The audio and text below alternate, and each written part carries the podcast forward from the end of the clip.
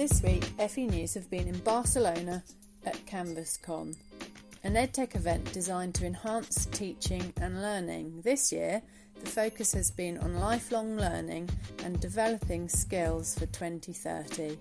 Join us as we catch up with some of the keynote speakers and award winners from this year's event.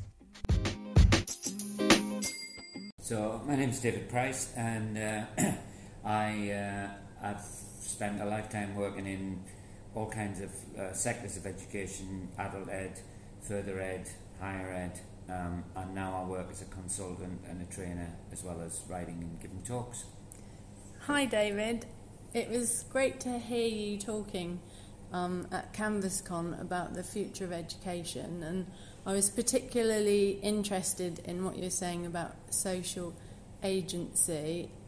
Could you maybe explain how you see um, the boundaries between informal and formal learning blurring in the future? Mm.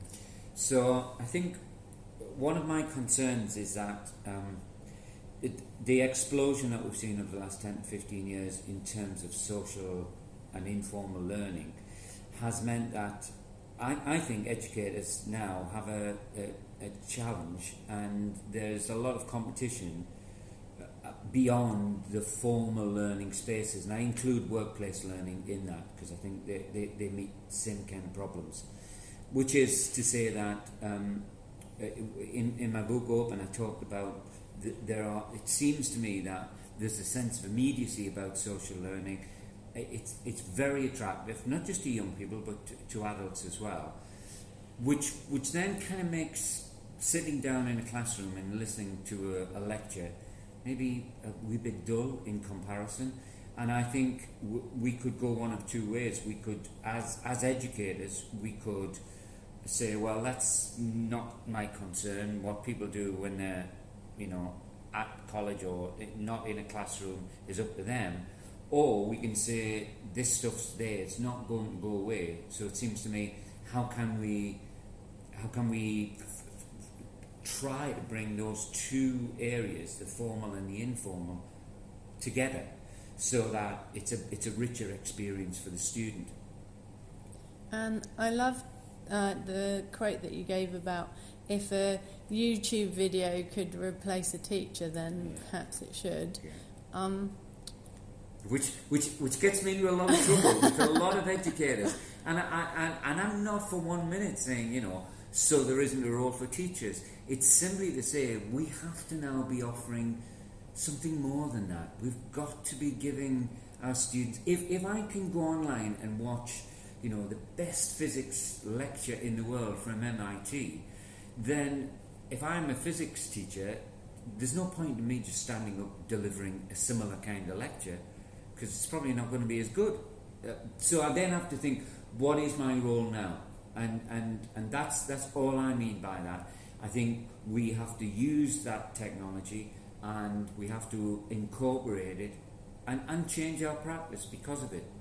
So, when you're talking about teachers reassessing their role in the classroom and in the learning environment, um, what part do you think lifelong learning and CPD for teachers plays in them being able to adapt and reassess their role in the classroom?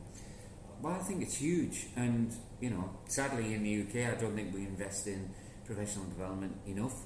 Um, certainly not compared to other countries that I work in. You know, so in places like Australia, schools uh, have got a, a, really decent budget to to keep those skills up to date.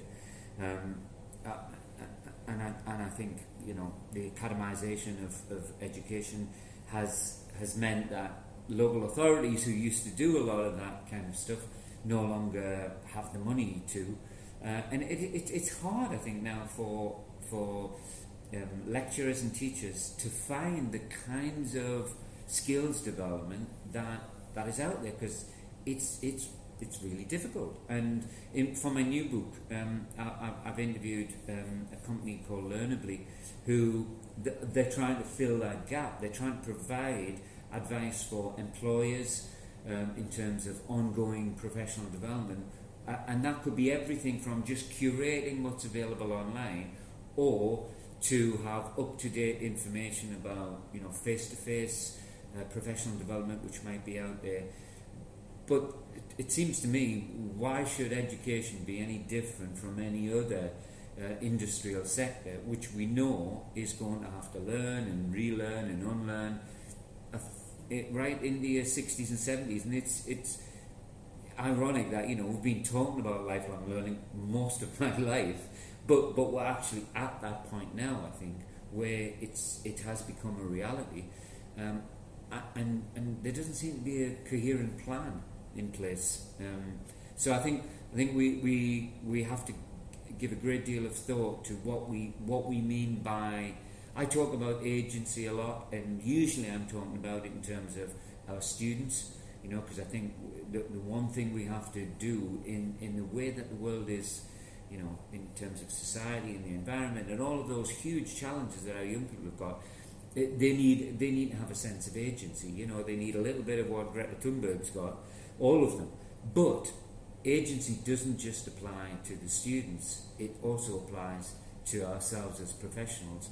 And I think, um, you know, we've, we've lost a lot of that. Uh, I, I, quote in, in Open some evidence to show that over the last 50 years, I think it is, autonomy generally, in terms of uh, employee autonomy, the permission to think, if you like, has halved.